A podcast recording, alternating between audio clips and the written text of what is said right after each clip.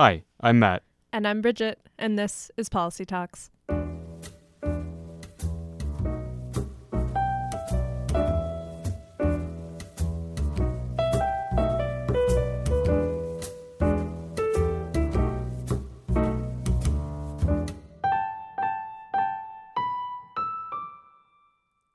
Welcome to Policy Talks, a show diving into all things rela- related to policy analysis in international affairs. Today on the show, we take a closer look at the Defense Policy Review released by the government earlier this month on June 7th.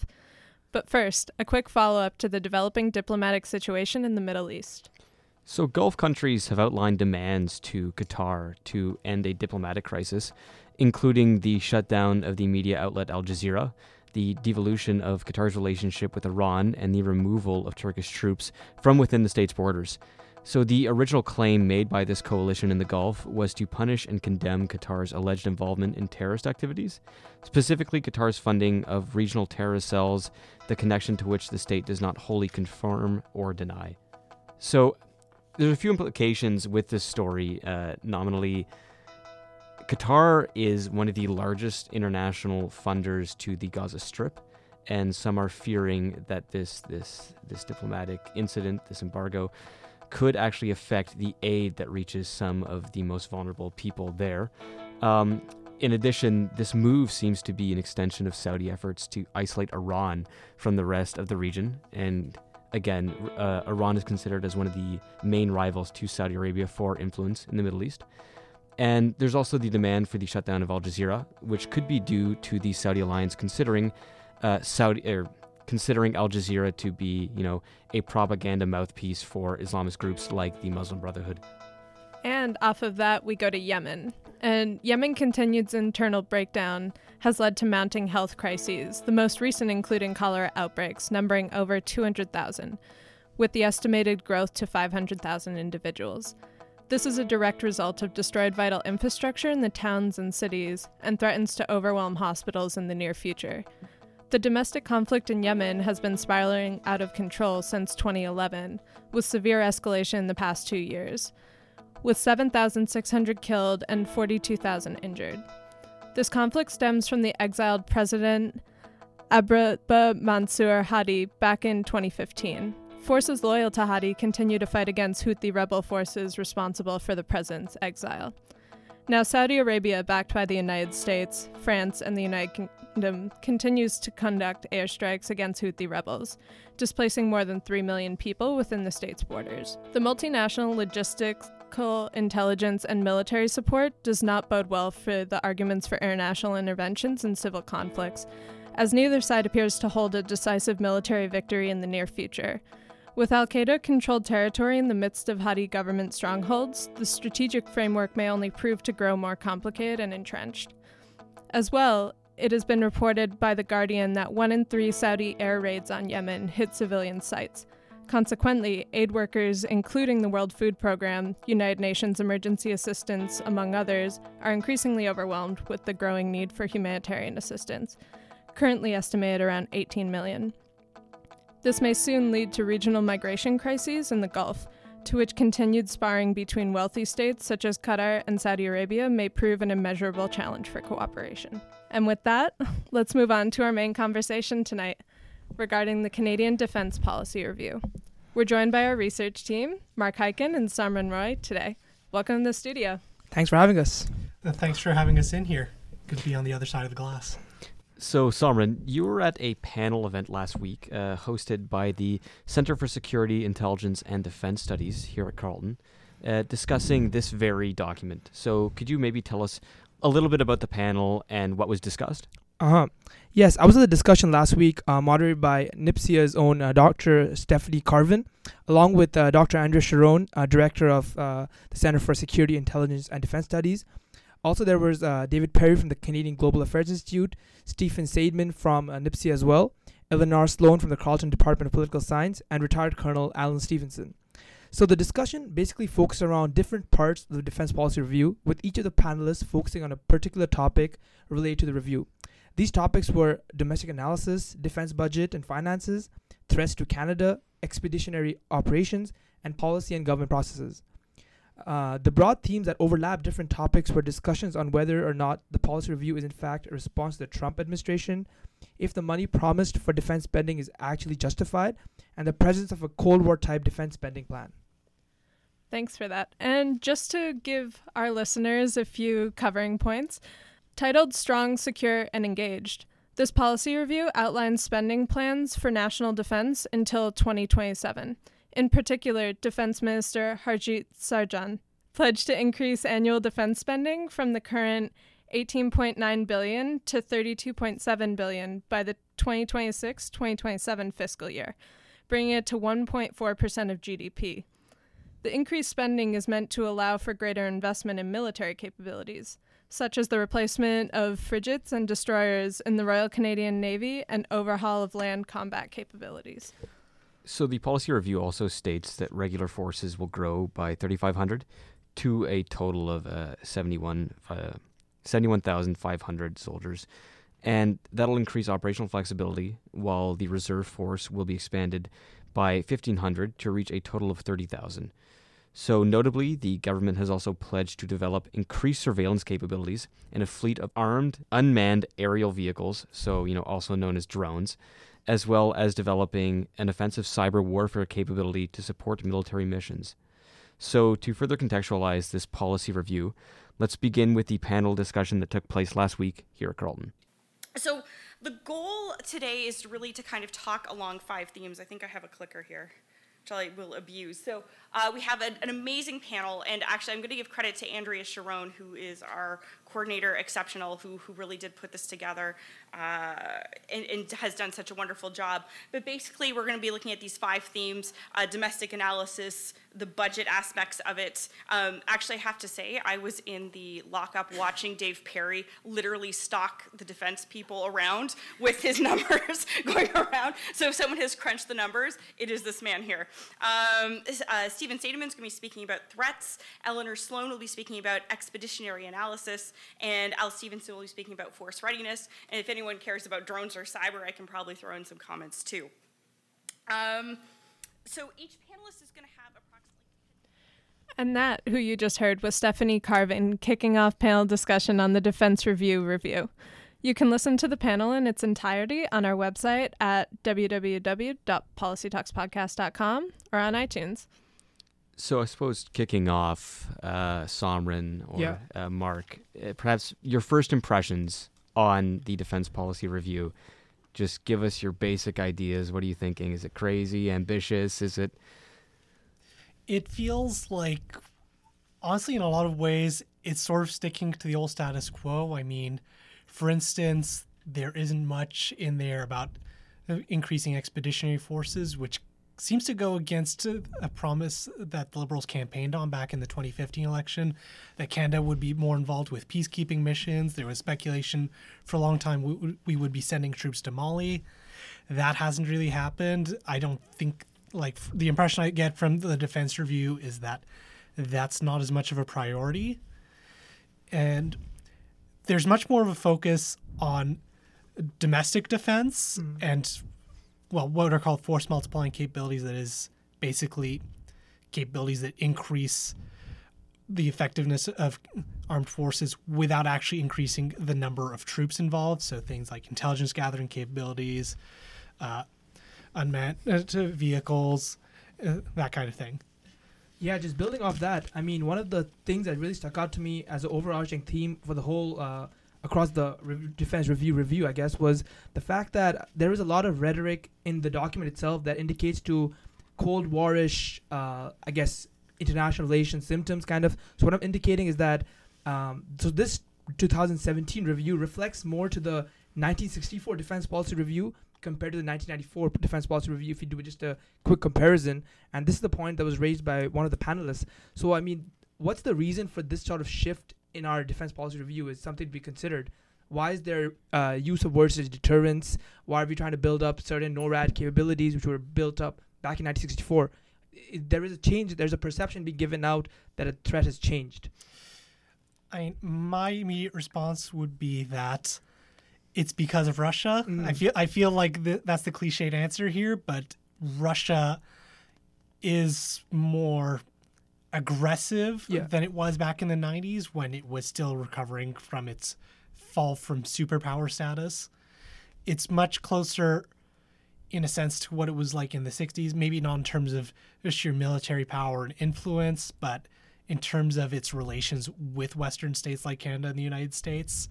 So there is sort of a need for deterrence, especially now that, like, it's almost certain at this point that they were actively involved with influencing the elections in the US. They've attempted to do that in France as well. They've apparently tried to hack the United Kingdom Parliament.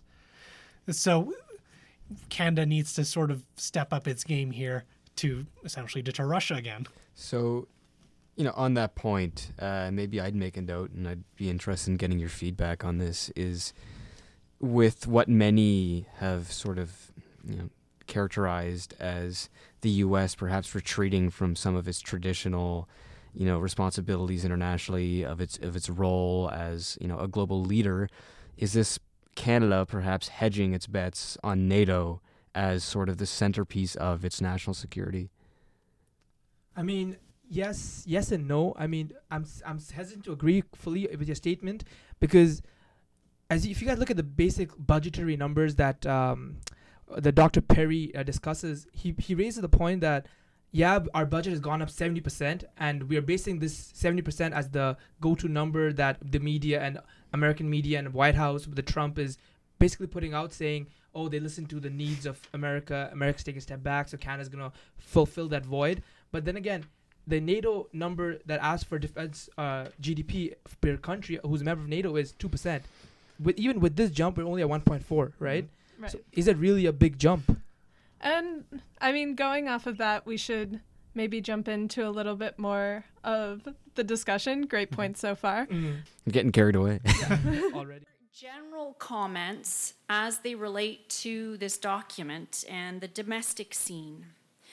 First of all, I think for all the talk that uh, we've heard from this government about Canada's back, a lot of reflection on what will be future missions overseas, especially a potential UN mission. From my perspective, the defense of Canada has been the big winner in this defense policy. And as Stephanie said, that's rather surprising because liberal governments tend to focus more on the away game than they do on the home game. So that would be my, my first comment.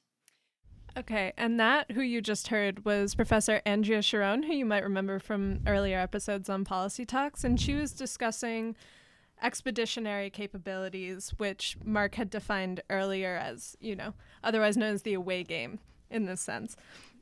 And do you think that's a the idea of the away game was very interesting to me because we see or we tend to see Canada as having has it moved away from its peacekeeping role? It doesn't have a lot of outward aggressions or missions in other countries that could be categorized as a war, right? They mm-hmm. have very small troop numbers or they serve to train local enforcements in other countries such as Afghanistan. But it I don't know. I want to hear your your thoughts on this. when you th- really look at the history, Canada hasn't actually been that involved in peacekeeping. We we like to build on sort of uh, our reputation, what with Lester B. Pearson being responsible for uh, proposing UN peacekeeping forces and winning a Nobel Peace Prize for that.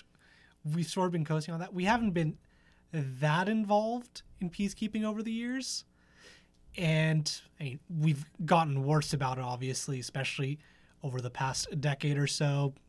We sort of withdrew from the world stage in that regard. We're a little more involved in operations. We've played a big role in Afghanistan. There's some involvement in Iraq now. You guys um, obviously have heard about this sniper who's set a world record there. And that leads to questions is Canada military involved in Iraq now? They're not supposed to be, technically. Yeah, that's true. I mean, as you mentioned, the away game, right? Like the idea that Canada is, uh, as a country with 32 million, uh, sitting right beside the big American superhouse, uh, superpower military, are we expected to have a bigger role in terms of ex- uh, external operations? I'm not, I'm not sold by this defense review or the new budget, defense budget, that that's going to be the role. I think it's more to uh, solidify Canada's own defense operations at home? I think uh, just to kind of build on what we've talked about here, I read a piece by Brigadier General James Cox, retired, um, who kind of critiqued the uh, defense review kind of along the same lines. And one point that he stressed was that, you know, the piece's focus was almost squarely on the Canadian Armed Forces. And in doing so, it sort of overlooked, you know, other Canadian actors that are traditionally involved in defense policy, though perhaps in more of an international sense. So we're talking about diplomats, you know, civilian intel, development officials, and these are kind of it, these individuals, these these these sort of defense policy components. It does seem are somewhat overlooked, if not, you know, forgotten altogether in this defense review. I, I think that's a good point, and I mean that's an increasing concern these days because soft power wielded through diplomacy and trade and such is arguably just as important as the hard power through the military. And I mean, for instance, when you look down at the U.S., the Trump administration's come under a lot of criticism for sort of neglecting those things in favor of military power. And should we be hold, we should be holding Canada to the same standard here. We shouldn't say, well, you know, it's not okay when the U.S. does that, but it's fine when we're focusing on our own military over diplomacy because you know we're Canada. And granted, that is the defense policy review review. We don't really get that sense of what the diplomacy looks like and whether or not it's matching up in that way. And off of that point, we discussed, you know, the talk of force multiplying capabilities. And Mark, you alluded to this earlier about having technology that reinforces the troops that you are committing to the ground. What did you see in this policy in the defense review and what the panelists had said about those capabilities? Do you buy into their arguments that that this will help out a lot, or do you think it's kind of detracting Yeah. from the point?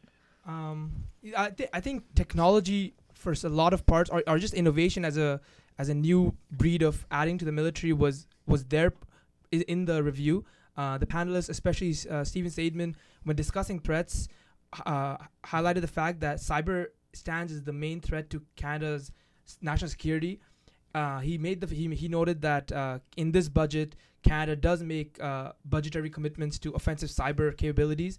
Uh, so Canada is w- willing and looking to address uh, cyber threats outside and taking the action to bring down, say, hackers from China or other Mhm. countries. Um, also, in terms of just innovation, it's important to note that in this budget, there's over uh, 10 billion over the next 20 years, I think, for academics, uh, private sector, uh, companies, corporations to work with the Canadian National Military to work on things such as drones, unmanned aerial vehicles, intelligence, uh, and other data centers or whatnot. So there is a strong room for innovation, and I think that does address, as as in, in long run, will be acting as a force multiplier. I have to agree, and it's worth mentioning in terms of drones, Canada's basically playing catch up at this point. Most other developed countries at this point have some kind of unmanned aerial vehicle capability, in regards to offense as well as surveillance. So, I mean, if Canada wants to play a bigger role abroad or even just for defense, it's a good idea to have at least some of that. Mm-hmm. Maybe not nearly to the same extent as the U.S., but then again, that's a whole other level of spending that I don't think Canada is necessarily going to be capable of achieving, and we shouldn't aspire to that much because we're a much smaller country, both in terms of population and economy. provide some small improvement to expediency because there won't be any discussions back and forth with central agencies about where money has to come from or not. The real big winner here, and I think where the, the at least in my assessment, where the actual demand was before the review, is that uh, there's a very significant change proposed to uh, how much money is available for capital, both infrastructure and equipment. Over the long term, um, this is going to see, if it actually happens, a paradigm shift in how much money is ava- available to buy new kit and buildings.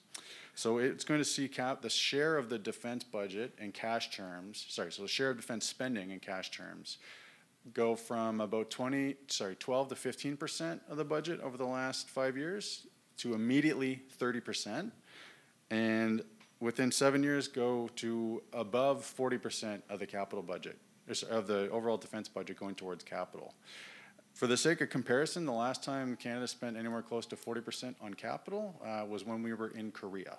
So this is a massive and totally um, paradigm shifting change if it actually comes. So a massive paradigm uh, change here is what the speaker noted in terms of the enormous increase in capital spending. Um, I mean, just to throw out some numbers there, there's I think 23.2 billion for new army equipment, 60 for 15 new warships, and then you have 15 to 19 billion for 88 new fighters. And I mean, that's just a part of the overall spending package. Mhm. So maybe your impressions on the cost is this too ambitious?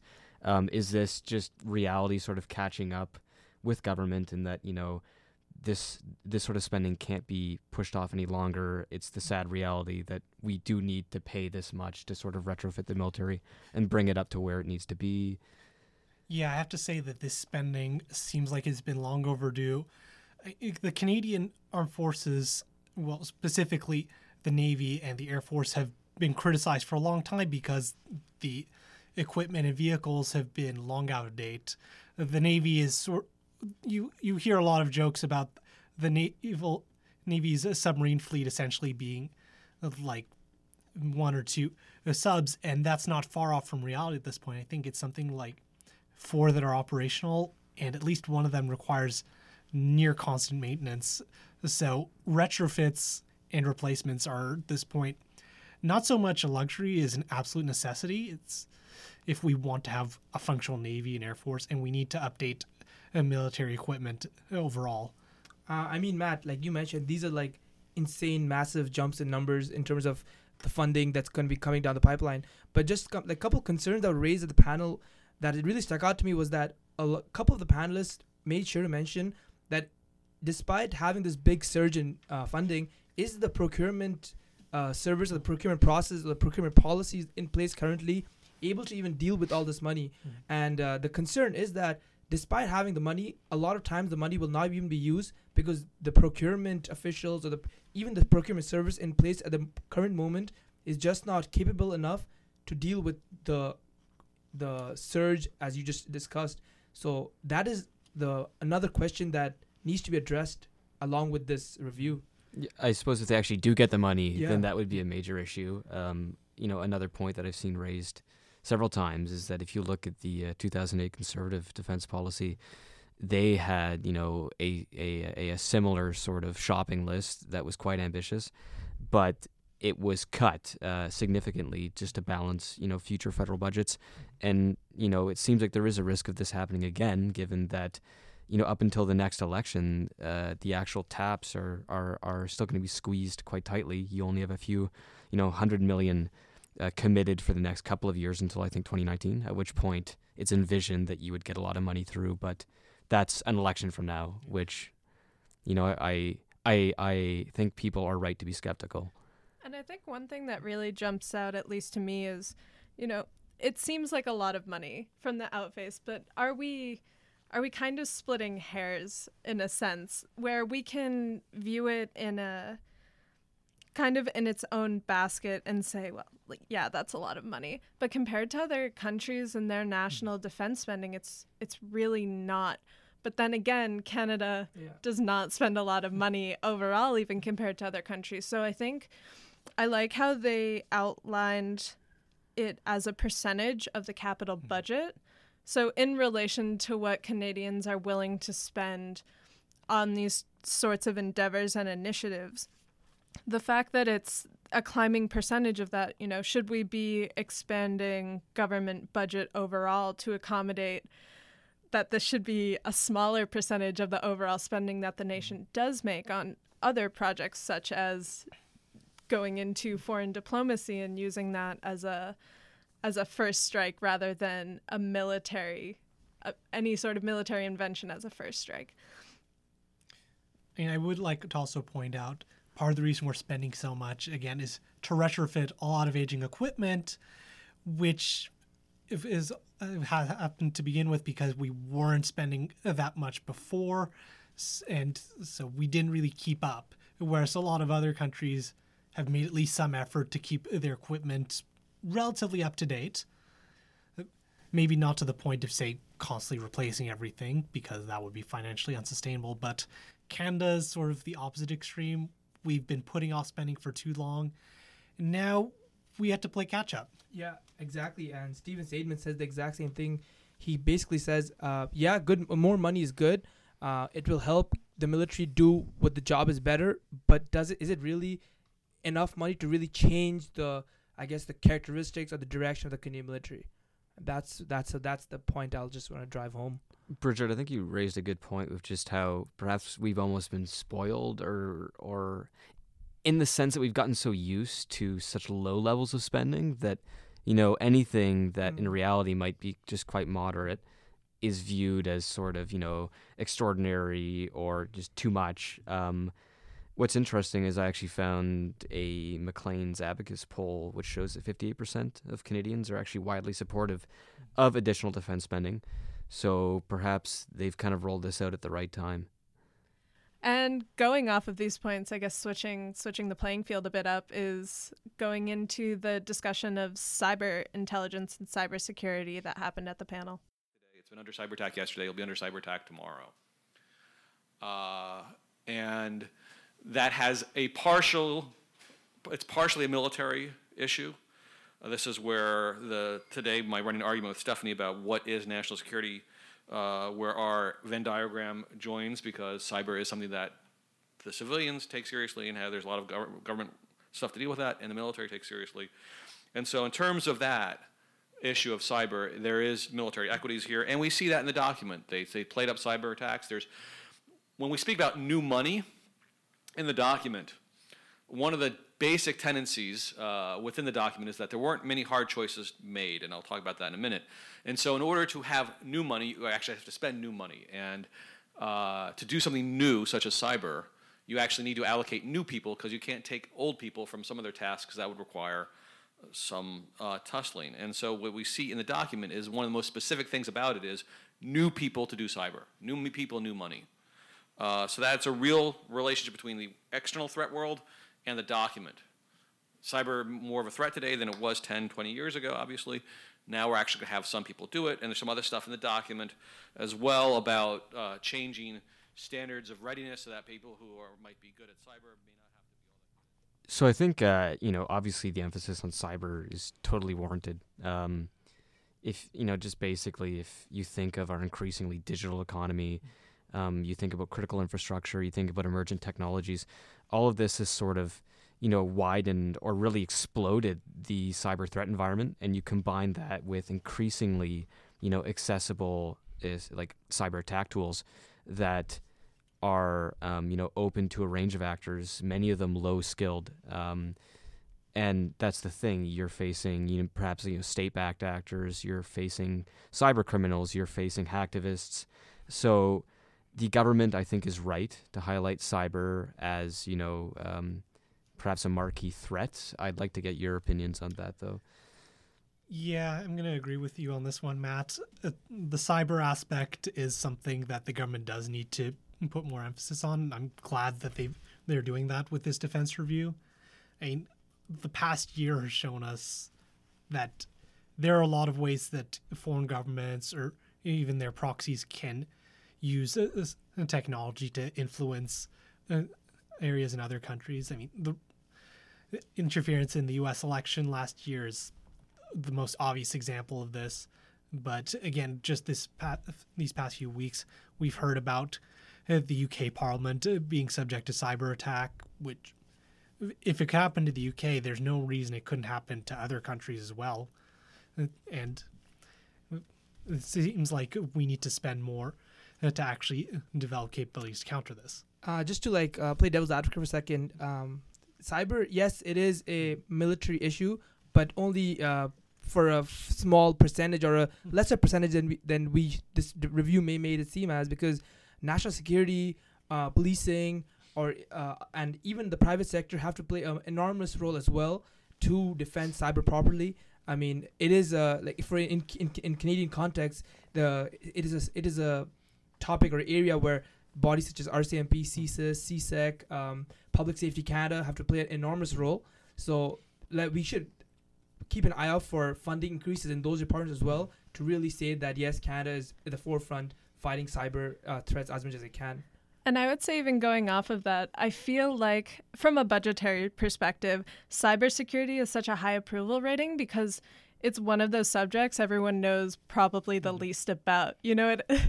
CSIS and mm-hmm. other intelligence bodies are notoriously closed doors, and they have had a lot of criticism for not necessarily being the best information sharers because information is leverage, and the more puzzle pieces you can find out mm-hmm. there to create your own narrative, it's good for you internally, but it doesn't really do anything when other bodies could be acting on that information. So I don't know. I'm a little bit between. I'd like to see where this goes. Obviously, I'm I wouldn't say no to cybersecurity mm-hmm. given everything that's been going on in the news lately, but it's a it's a curious point. I would say it's a bit of an awareness problem, maybe. I, I mean, I think by and large, even if you know Canadians are more interconnected today mm-hmm. than ever before, a lot of them, in terms of actual cybersecurity, you know, their awareness starts and stops at how to make a strong password, and for a lot of them, mm-hmm. They can't even really even get that far.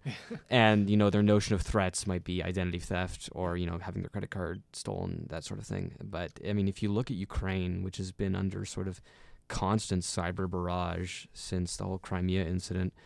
Um, I believe it was in 2014 and again in 2015. Could be 2015, 2016, but it's a couple of years where they actually had, um, you know, sophisticated uh, cyber attackers take down uh, a series of power plants, knocking out, you know, uh, power for hundreds of thousands of people. I think it was either on Christmas or, you know, it was during the season, so it was cold. And I mean, given that it's gotten to the point where it's that sophisticated, I mean, we're talking, you know, perhaps not quite Stuxnet sort of uh, capability, but close, and it's out there, right?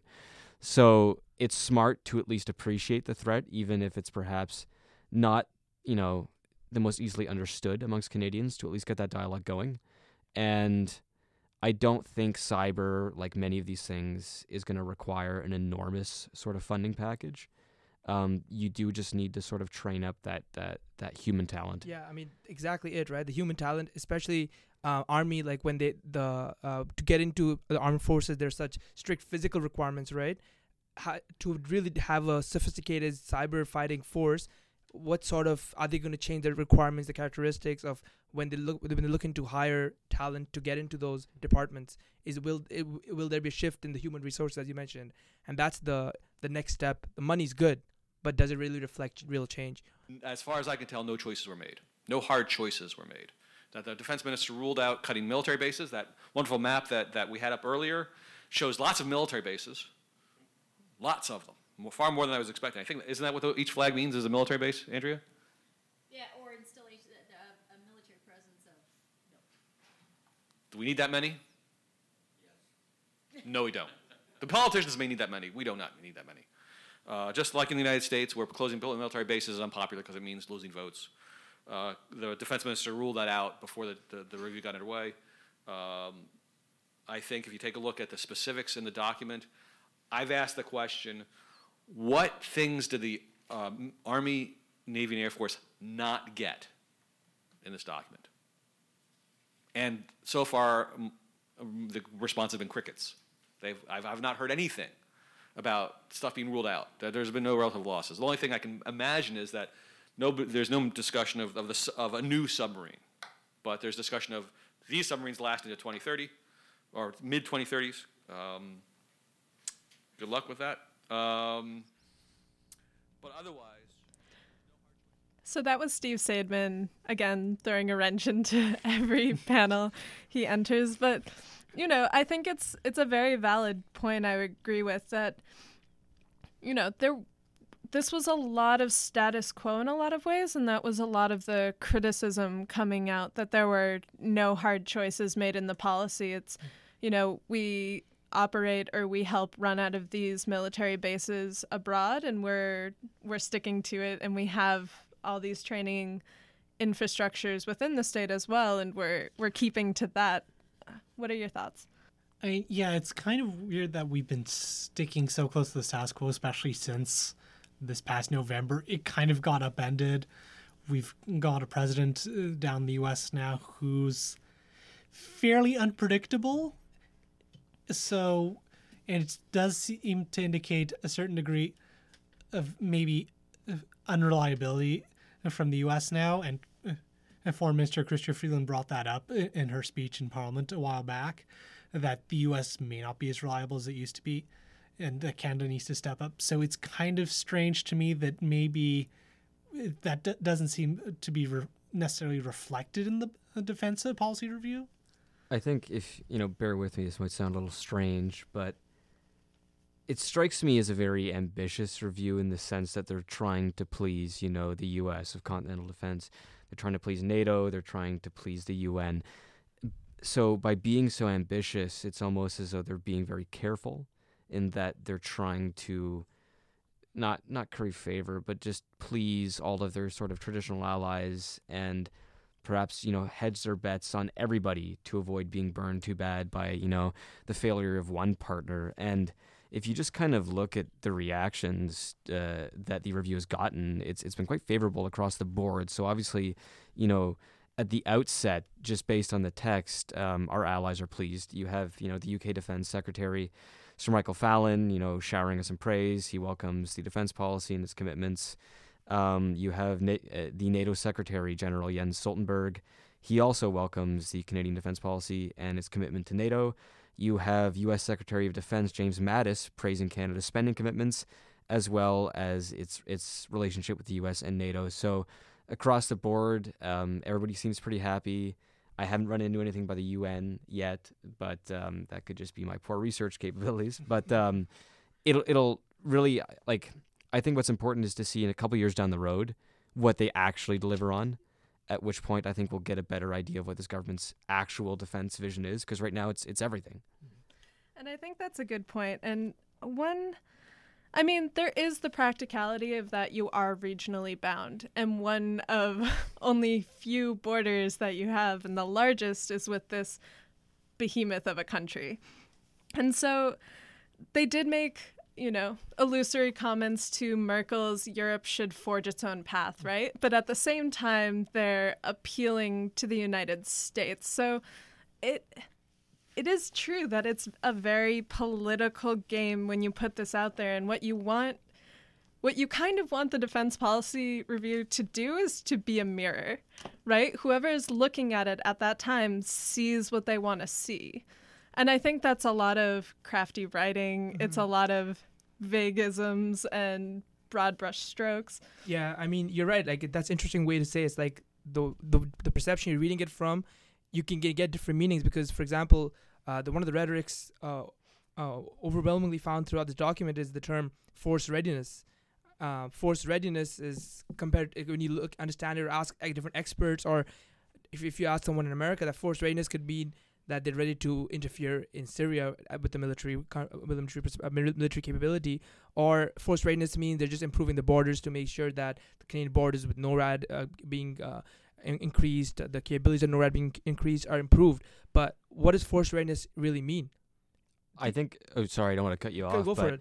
Um, I think a point that we haven't brought up at all, which is sort of a shame because it's such an enormous part of this review, is the emphasis on just military personnel and their families, mm-hmm. and you know enhancing you know care and and you know the the uh, support available to them.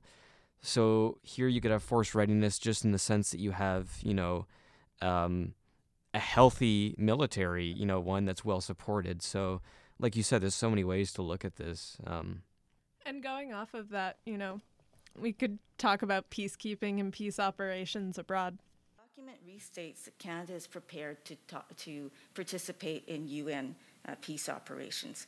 It says that Canada will make tangible, value added contributions to these operations. It identifies leadership positions, it says uh, possible ground troops and critical enablers, has a strong focus on peace support operations. And I thought that that was kind of surprising. The Liberals have been promising this mission for well over a year now, uh, and the delay, we're not exactly sure why, but uh, has come out recently, probably due to a recalibration of, in light of the Trump election, but also due to a steep learning curve on uh, the part of the government as to how difficult modern peacekeeping is. At this point, a concrete commitment, a commitment to a UN mission doesn't seem to be around the corner anytime soon, And what I was expecting to see in this document is sort of a quiet downplaying of that earlier commitment, uh, much as the government is suddenly silent on that much touted fighter capability gap. No, it's an interesting point to say that are we going to be willing to answer the calls that we had previously been committed to under the peacekeeping umbrella, whether it be Mali or the Central African Republic?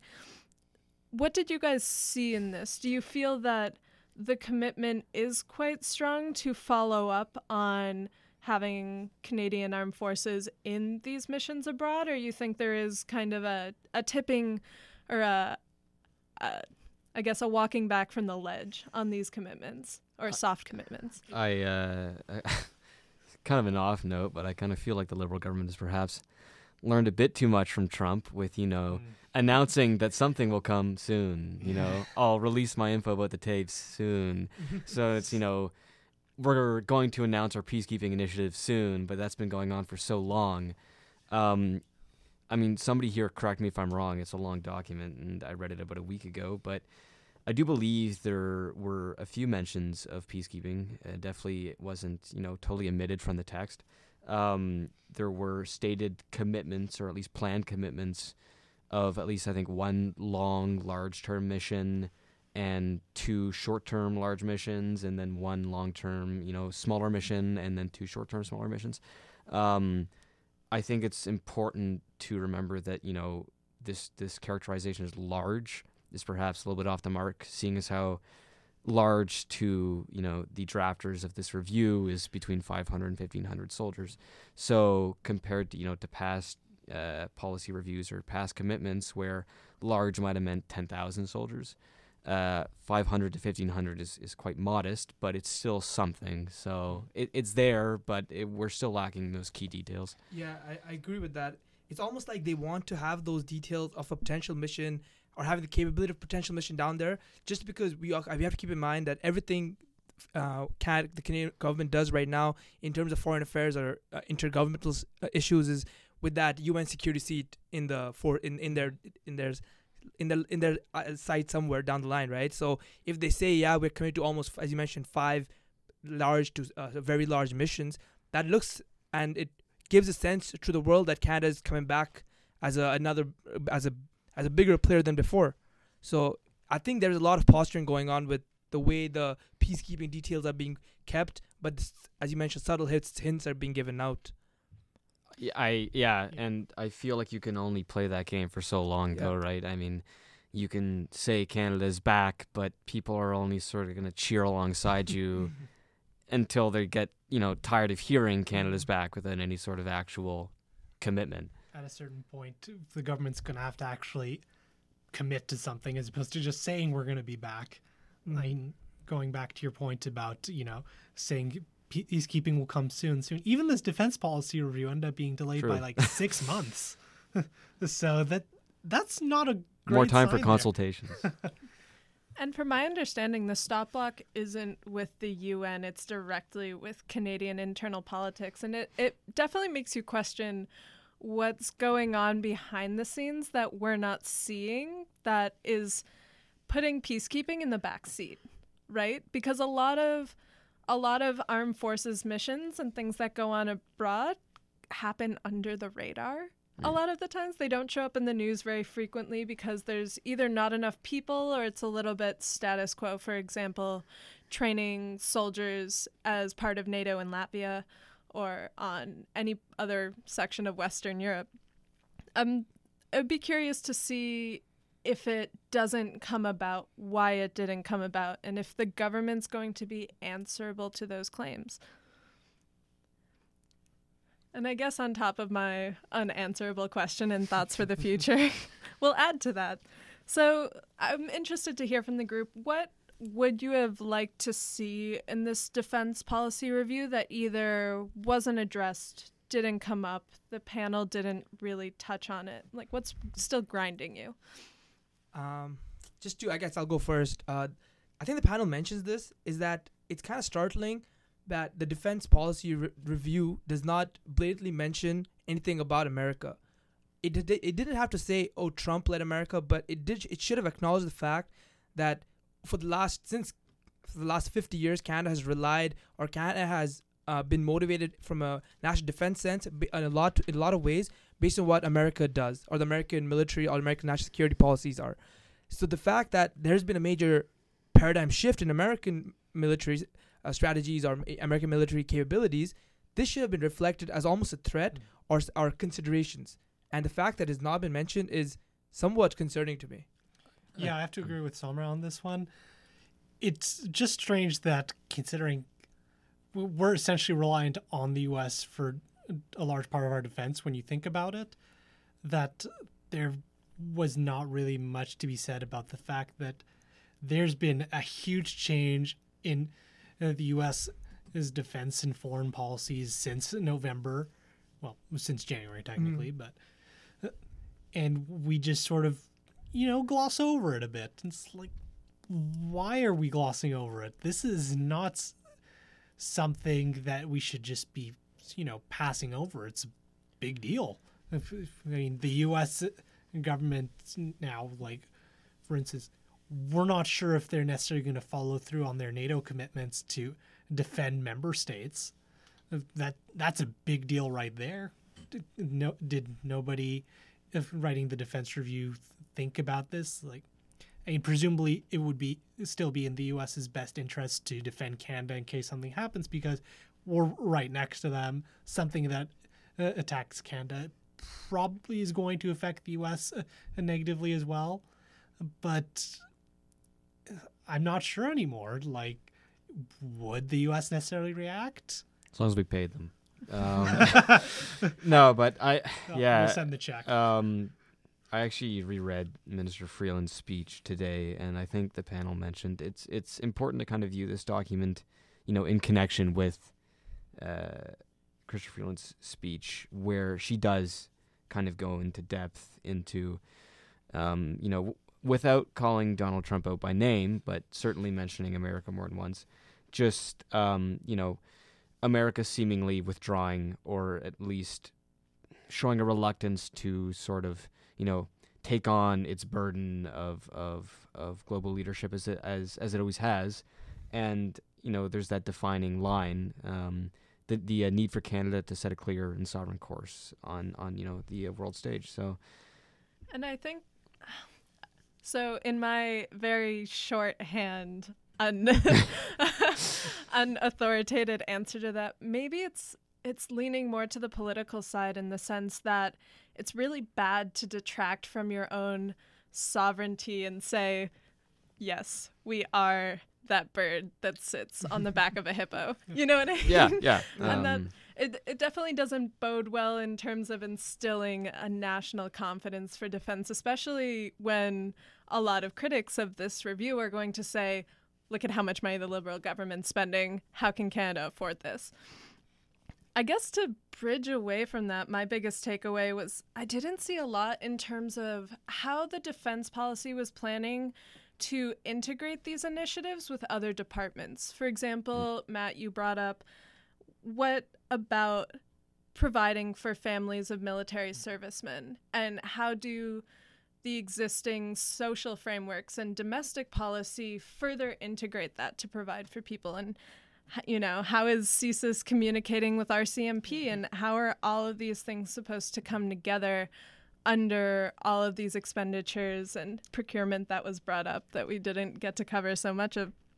I think it's, but it's one of those things that's not going to be, I guess, elaborated on in a defense review, right? Mm-hmm. In order to get into the weeds of it. So it'll be interesting to see whether or not it takes till 2027 to do a review on yeah. you know how the car is working. So actually, we can only hope that uh, sooner than that, but uh, the wheels of government turn slowly. True. Um, I, I I suppose if I had one point, again, I'm ripping this off of something that I read today. Um, but it's it's it, it it it was a good point. I believe it was Maclean's article where it really just stressed that. So you know, here's Canada at least posturing that we're going to take on you know a greater leadership role globally or at the very least, you know, a greater leadership role within our existing sort of, um, you know, or like a member organizations, so NATO, the UN. Um, what the government sort of overlooks or you know doesn't really touch on are the logistical components that sort of you know allow us to do so um, because you know our our military given its size and its capabilities not to take away anything from you know the professionalism or capabilities of the actual soldiers themselves but let's be realistic we're a small military with you know limited capabilities um, we often kind of you know act as an add-on to the missions of, of, of allies, and we often, you know, employ uh, or make use of their bases or, you know, their, their, their transport infrastructure, all of this. And if Canada is really to step up, and I'm thinking in places like the Arctic or even in the Pacific, where we might not really have that, that, that sort of, you know, allied infrastructure or, or logistical uh, capacity to fall back on, how are we really going to, you know, take a, Canada lead in the Arctic or a Canada lead in the Pacific for our own defense, that that's sort of overlooked, or at the very least, it's it's it's not really detailed. And unfortunately, I think we're running out of time, and that's all we have for today. Thank you, Mark and Samran, for joining us today. Our awesome research team couldn't do it without you guys. Thank you for having us on the show. Yeah, thank you very much. So, thank you for listening to Policy Talks. Remember to visit us at policytalkspodcast.com and on Twitter at policytalkspod for updates and related content. So, if you have any feedback, comments, or suggestions, we'd love to hear from you. Send us an email or reach out to us on Facebook or Twitter. We would also like to extend our thanks to our editor, Megan Bojali, and our producer, Jyotsna Venkatesh. Until next time, I'm Bridget. And I'm Matt. This is Policy Talks.